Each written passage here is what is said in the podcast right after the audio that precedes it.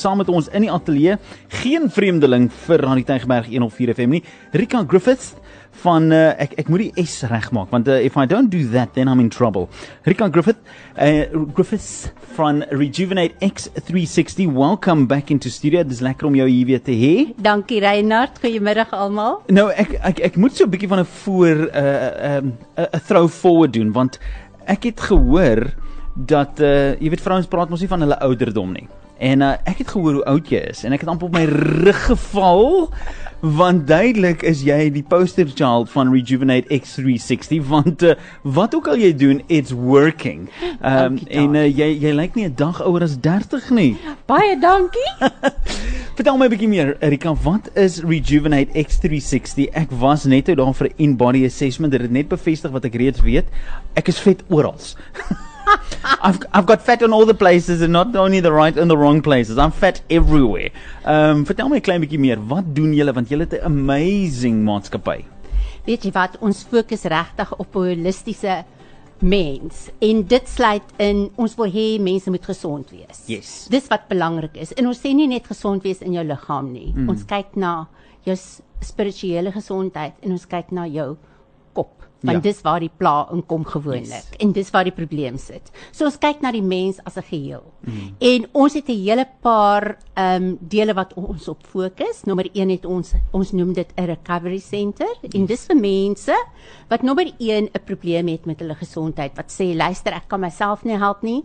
Ek wil by julle 'n paar dae kom spandeer yes. en ons werk met hulle. Yes. Of ons is beskikbaar vir mense wat uit die hospitaal ontslaan word en sê ek kan nie na myself alleen by die huis kyk nie. Mm. Ons is daar om julle te help, om julle te help op die road to recovery. Yes. Ons het 'n chef by die huis en hulle fokus absoluut op hulle noem dit nature inspired cooking wat wow. fantasties is. Daar's nie rooi vleis nie. Yes. Ons fokus op groente, vrugte, die sade en ons sê ons sal vir jou vis gee. Vis is baie gesond as gevolg van die voordele wat daar is mm -hmm. na jy uit 'n operasie kom en jy moet herstel, gaan ons dit ook vir jou aanbied. Dan het ons natuurlik die health spa en wat ons daar doen, ons replenish and restore and rejuvenate you. En ons doen dit deur die infrarooi treatments wat ons doen in die sonna. Ek moet vir jou sê Anton het gister heerlik gesweet daarin en vandag is hy sommer 'n paar kilos ligter jy jy, jy sê daai dinge ek is bitterlik jaloers en soos ek sê ek het gehoor ek is vet. Ehm um, daar het uh, Cedric nou net weer vir my 'n koeksuster geoffer. Ehm um, so ja ek ek gaan hom verseker vat want jy weet ek noem maar my eerste dag is my cheat dag ook jy weet om nog maar swak 'n bietjie. Maar Marika jy praat so van van 'n herstelcenter en en dit is vir my so kosbare ding want hoeveel mense kom nie uit 'n hospitaal uit en um, dan het hulle dalk gehoor hulle het 'n diagnose gekry van die bloeddruk is nie reg nie die bloedsuiker is nie reg nie cholesterol is te hoog en uh, jy het letterlik die dokter sê vir jou you need to make a change in your diet a change in your life want anders te haal jy nie die volgende jaar nie. En dan hardloop jy huis toe jy gaan kyk jy koop die boeke jy luister wat sê die professor uit Kaapstad uit en jy vat nou elke dieet wat op die mark is but you don't know how to implement it. Julle is daai middelman om te sê luister so jy ek haal die dingwerk vir jou uit jy sê vir my wat is fout and we'll find a way to get you the best help the best treatment for you Is that correct? Absoluut. Ons het 'n dieetkundige wat ons mee saamwerk en sy gaan Vrydag saam met Anton en Gerald praat op die radio en ehm um, sy is daar om mense op die regte pad te sit. Mm. Ons bied ook kookklasse aan om vir jou ah. te sê kom ons help jou en wys jou hoe maklik dit eintlik is want dit is altyd soos 'n berg voor mense as jy vir hulle sê jy moet nou reg kook. Mm. En ons het smoothie klasse wat ons aanbied en ons sal vir mense sê luister as jy nou op pad werk toe is ontbyt is definitief die belangrikste maaltyd van die dag en jy het nie iets geëet nie, ry om. Ons maak ja. gou vir jou 'n smoothie, jy klim in die kar, jy sure. drink hom daar sê gesond vir die dag. As jy 'n maaltyd wil bestel, daar gaan definitief 'n spyskaart beskikbaar wees wat jy 24 uur kennis moet gee en jy kan die maaltyd kom optel. Wow. So jy hoef nie te stres nie. Ja. Ons probeer dit so maklik as moontlik vir ja. mense ja. maak om vir hulle te sê ons is saam met jou in die ding. Sjoe. Nou saam met die gesond eet en die herstelproses is daar ook 'n leefstyl wat moet verander. So dit Absoluut. dit help nie ons doen soos wat ek vandag gedoen het die in-body assessment nie. Ehm um, gee baie informative information, but now we need to go over into action en daarvoor bied jy ook vir mense die geleentheid in die vorm van bootcamps ons doen dit in die park. Dis buite. Dit is heerlik en mense van enige ouderdom, enige fitness level kan dit kom doen. Okay. Want dit maak nie saak nie, solank jy met iets begin. Yes. Jy hoef nie 100% alles te kan doen in die begin nie. Dit is fantasties. Jy's in die buitelug, almal is daar en ons gaan nie net dit doen nie. Die ander ding wat ons ook doen in ons oefenprogramme, ons gaan julle op nature walks vat Wow. en bietjie bergklim doen. Mm. Dis alles beskikbaar. Ja. Die bergklim sal op 'n Sondagmiddag plaasvind of 'n Sondagoggend na kerk net wanneer jy wil. Ons sal programme doen. Al die mense moet doen. Kontak ons, vra vir ons wanneer julle doen julle watter een van dit.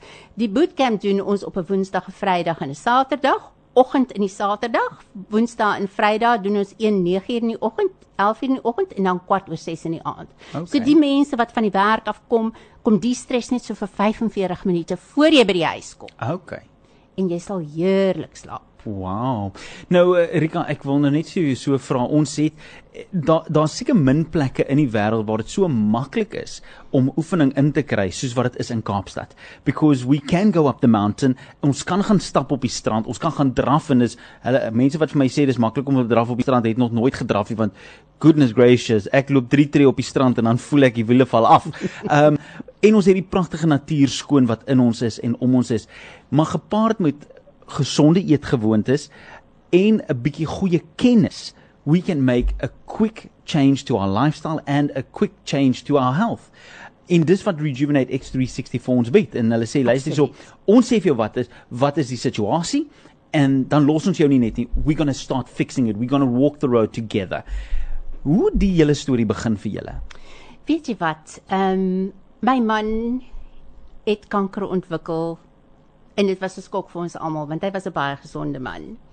En hy het graad 4 lewerkanker gehad en die dokter het vir hom gesê 3 tot 6 maande. Wow. En dit was 4 maande en 4 dae. Maar toe ons die nuus gekry het, het ons besluit om ons hele lewenstyl te verander.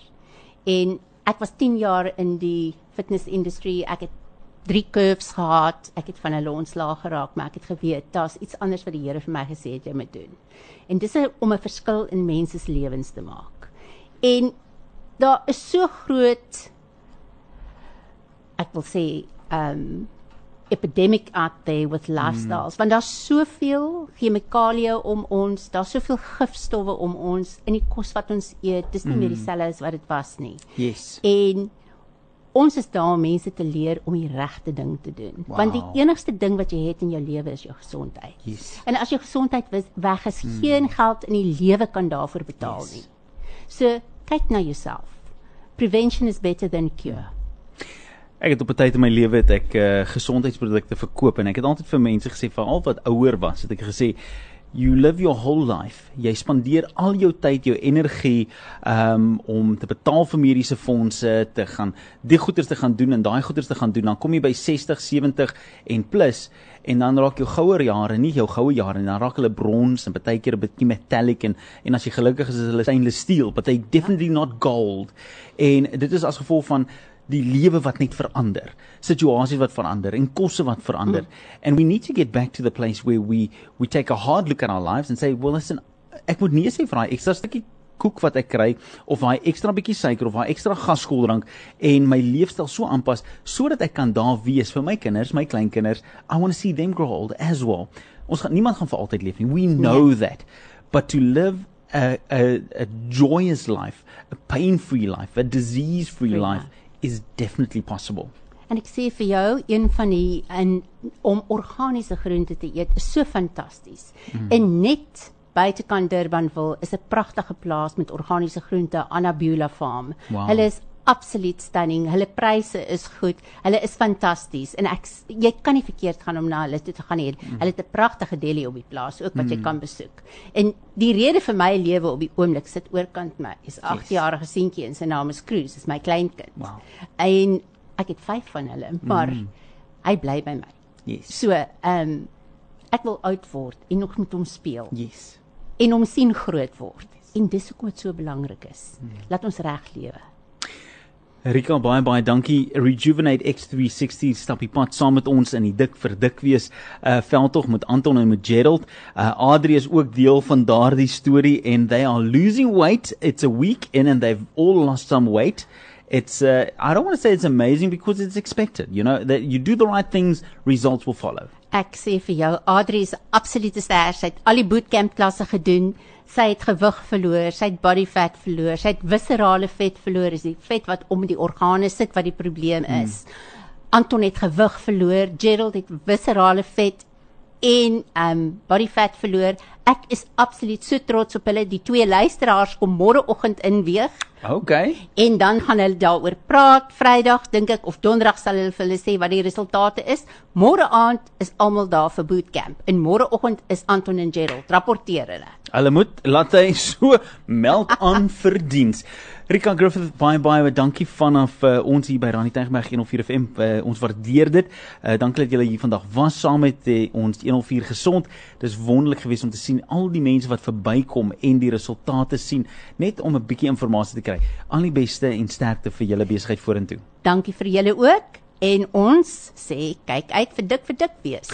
Kyk uit vir dik vir dik wees en binnekort gaan jy niks meer kan sien nie want dik gaan verseker dun wees.